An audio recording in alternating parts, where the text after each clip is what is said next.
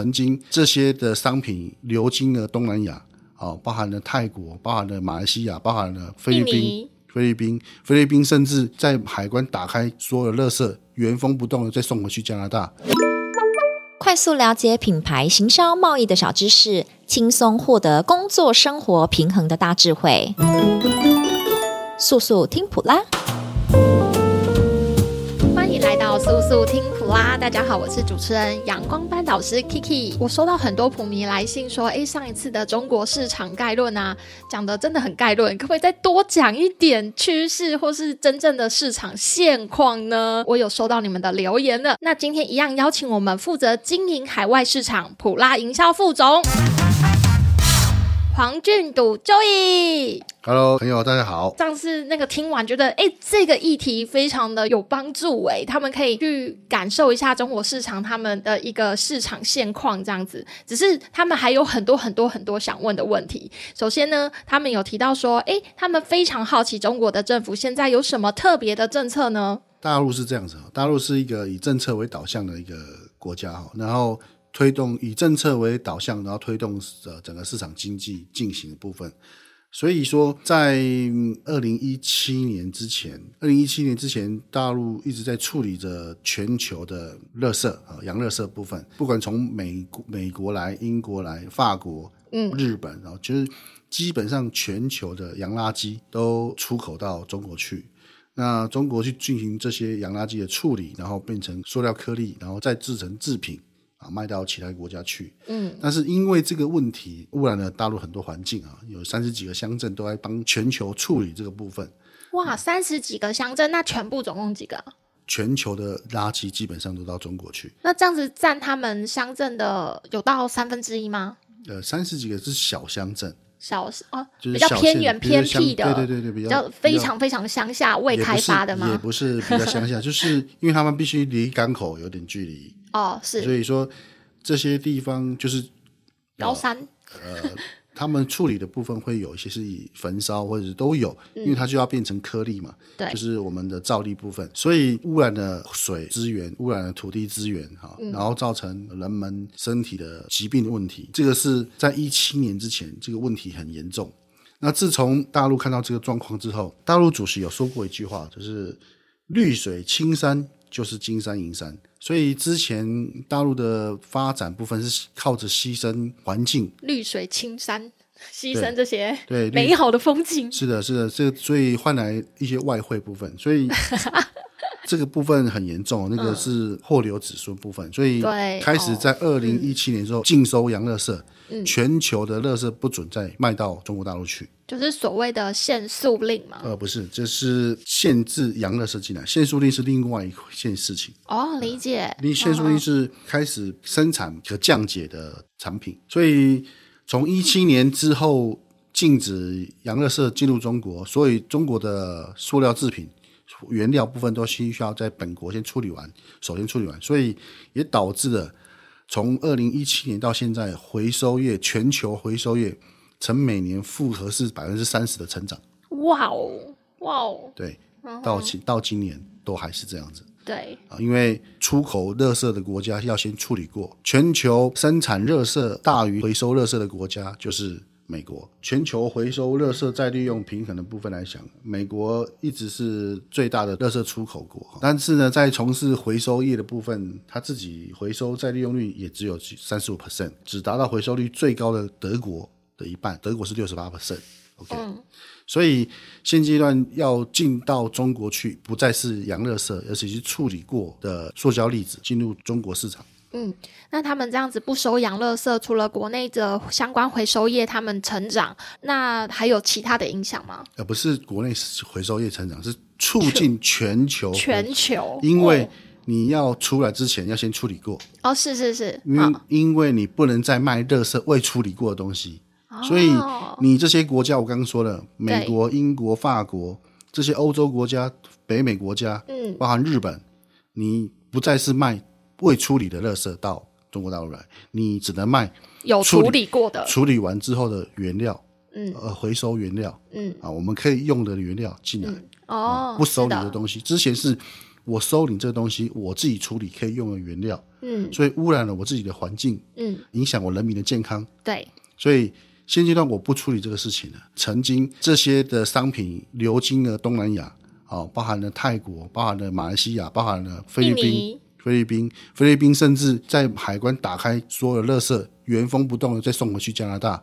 哦、这, 曾这都是曾经发生的事情。哇、wow 嗯哦、所以洋垃圾没有处理过就送出去是非常不道德的事情。好的，理解，没错。那我们知道中国是制造大国嘛，那这样顺应这样子的市场特性啊，我们有什么切入的机会点吗？还是说要怎么样才有办法去经营类似像中国这样子的市场？中国市场是一个蛮特别的地方，它本身占全球的橡胶行业大概占 百分之三十三，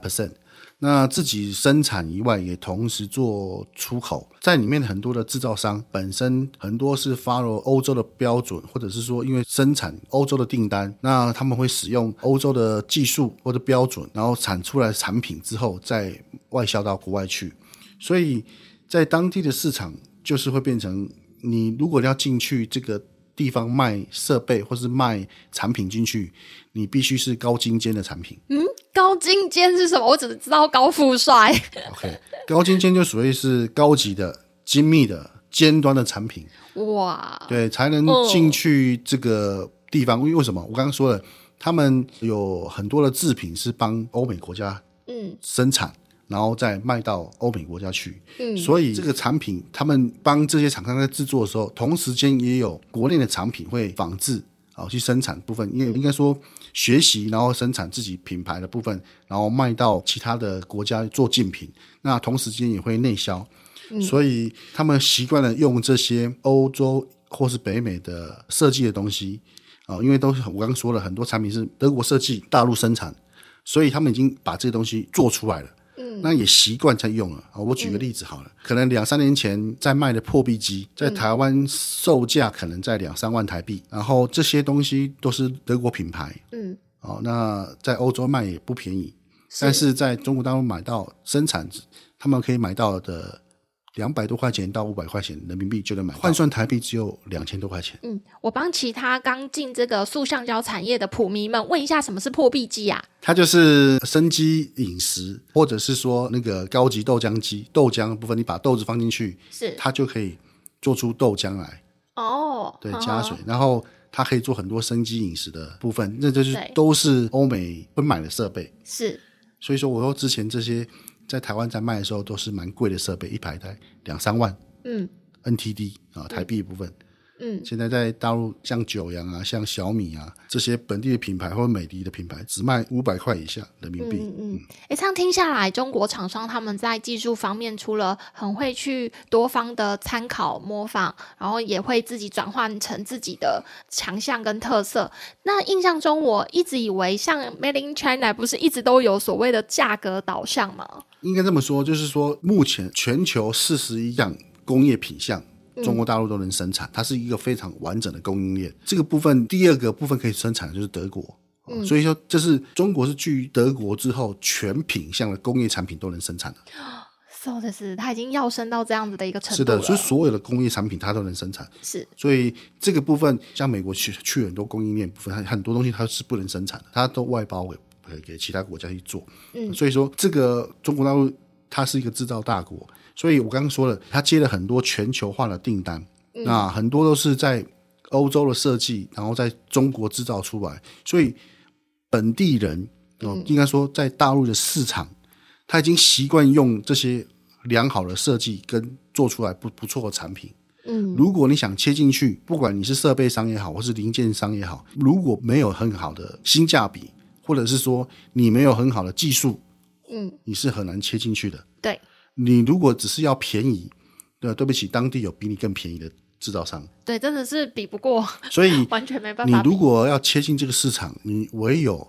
领先全球部分，而且是透过当地的部分合作，把你的东西做出去，嗯、是配合你才有办法切进当地市场。对，大陆的消费的习惯，其实我们经常在讲哦，那个为什么大陆那么强势，从现在变成全球第二大经济体是有原因的哈。除了自己内需市场大以外，我刚刚说了，他们就接了全球化的全球的生产部分。那很多国家之前都是 买, 买产品的，包括非洲地区啊，呃，那个拉美地区啊，啊，然后可能中亚地区、中亚五国部分，他们买东西只买制品。嗯，生产完了产品部分，产品啊，对，嗯，所以他们不会去买设备。那现阶段这些国家正在经济崛起，会越来越需求这些设备商，是，对，所以这是目前中国大陆除了自己的内需市场也大，再一个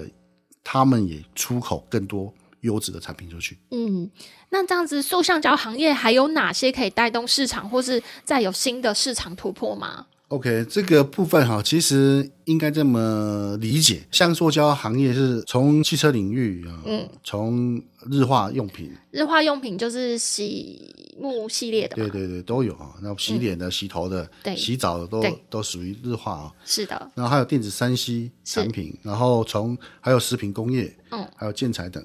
那这些都跟我们生活息息相关。举个例子来讲，就是在疫情期间。什么东西热卖，热卖的东西很多，口罩口罩是一回事啊。那在疫情期间卖的最好的是口红，口红为什么？因为戴口罩擦什么口红，就是因为口罩脱下来如果不涂口红，老公对你没什么兴趣所以疫情期间口红卖的很好理解。那再一个是后疫情时代，在中国地区，我们在中国大陆地区看到很多的商家卖什么，卖小家电，白牌小家电，嗯，那个都是出口到欧美地区去，嗯，因为它有几波很有趣的一个商机。是第一波商机是笔电 Notebook 热卖， Notebook 跟平板热卖，为什么？一堆人要上网课，是没错，对，就是大陆要上网课，嗯，然后其他国家也要跟着上 Internet 上要上网课，对啊，所以笔电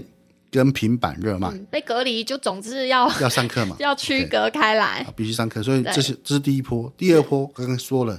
小家电热卖啊，包含呢啊蒸电饭煲啊这些，嗯，呃蒸汽煮泡面锅，对，然后那个微波炉啊这些小学生买的居多，嗯，然后在家里小家庭做的啊，哦对对对，居多。那第三个呢？嗯，接下来现阶段，现阶段啊，这应该说我们从这二三年到现在一直在等比较新的引爆市场的产品。嗯，那目前来看啊，从去年 H A N 的 V R 呃 M R 系统啊 ，M R M R 装备部分，就是所谓的苹果的 Vision Pro 的产品，嗯，啊，要问世，混合实境啊，对，要问世哈，啊。所以说，呃 ，Vision Pro 这个产品目前在大陆的所有生产设备商生产生产商已经在进入最后要交货的阶段，嗯，所以这个商品推动如果上市热卖，嗯嗯，就会带动更多的商家跟进，嗯，我再帮普迷问一下什么是 M R。 所谓的 M R 就是混合实境，是一种同时结合 V R 虚拟实境与 A R 扩增实境的技术，一般会搭配头戴的显示器，嗯啊，就很像安全帽那个吗？呃、不是，它就是戴一个类似一个头套在上面。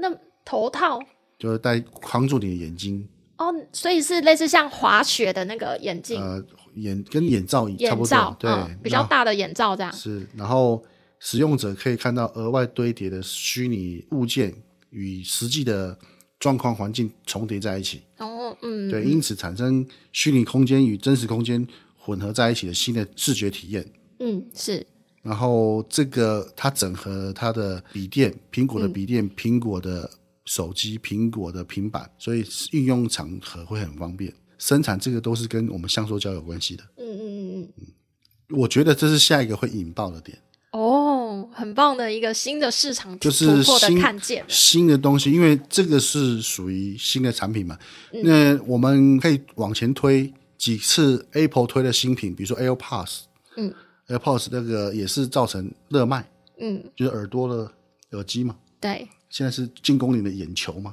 对，嗯，好，那今天谢谢我们的海外市场普拉营销副总 Joey 带来精彩的分享，以及就是我们新的市场突破的看见。那今天谢谢我们 Joey， 谢谢各位。喜欢这次的主题吗？或是有什么想听的主题，欢迎在 Podcast 底下留言，或是到普拉瑞斯 F B 粉丝专页留言哦。速速听普拉，我们下次见。嗯，我们每周三更新哦。